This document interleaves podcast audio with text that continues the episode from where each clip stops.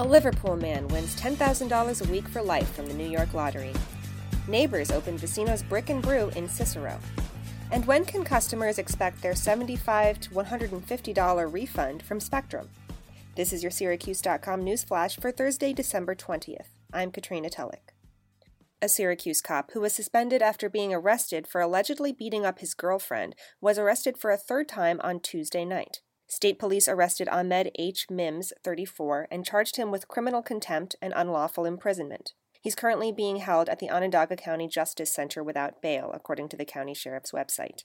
In September, police arrested Mims twice in one day, once in Cicero and again in Lake George.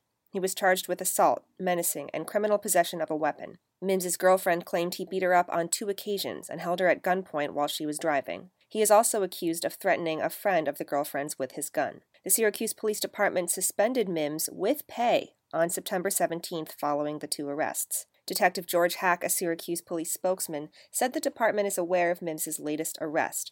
He will remain on paid leave while the department reviews the allegations. Hack said, quote, We understand the severity of these allegations and can assure that they will be handled appropriately. Mims is due in court in the town of Clay on December 24th to face the latest charges. He is also due to appear in Cicero Town Court on January 3rd and in Lake George Town Court on February 7th. Mims has been with the Syracuse Police Department since 2011 and made $106,710 last year.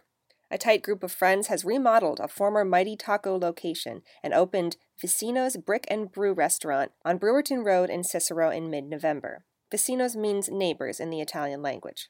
The Carino and McAndrews family have lived across the street from each other for decades. And for years, the couples, a dental assistant, a barber, an insurance adjuster, and a tire guy, have been talking about opening a restaurant. The two couples have spent many meals together cooking and perfecting their menu. Finally, the four of them went to a lender with a plan. The restaurant is located at 7789 Brewerton Road in Cicero.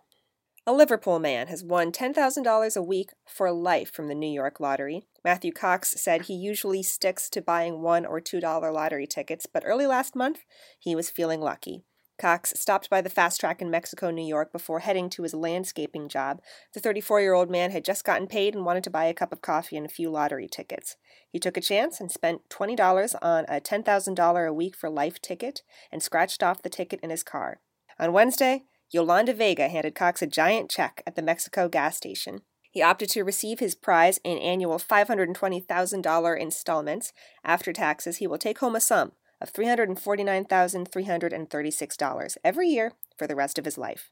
Cox, a Mexico, New York native, said he wants to keep working, both to hold on to his health insurance and keep himself busy. He wants to pay off bills, set up college funds for his young children, and build up his savings and nearly 900,000 Spectrum Internet customers in New York State can expect refunds of up to $150 under the giant cable company's consumer fraud settlement with the state attorney general's office.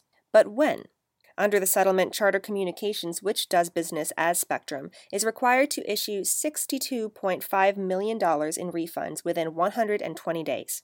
Those refunds consist of $75 to each of more than 700,000 active subscribers who leased modems or Wi Fi routers unable to deliver the internet speeds promised by the company. In addition, Charter is required to award an additional $75 refund to each of more than 150,000 subscribers who had an inadequate modem for 24 months or longer. Customers don't have to do anything to get the refunds. Charter will notify subscribers of their eligibility for refunds and disperse them within 120 days and temperatures in Syracuse on Thursday will be a seasonal high of 45 degrees with a low of 39 degrees with some clouds. That's your Syracuse.com news flash for Thursday, December 20th. I'm Katrina Tulloch. Have a great day.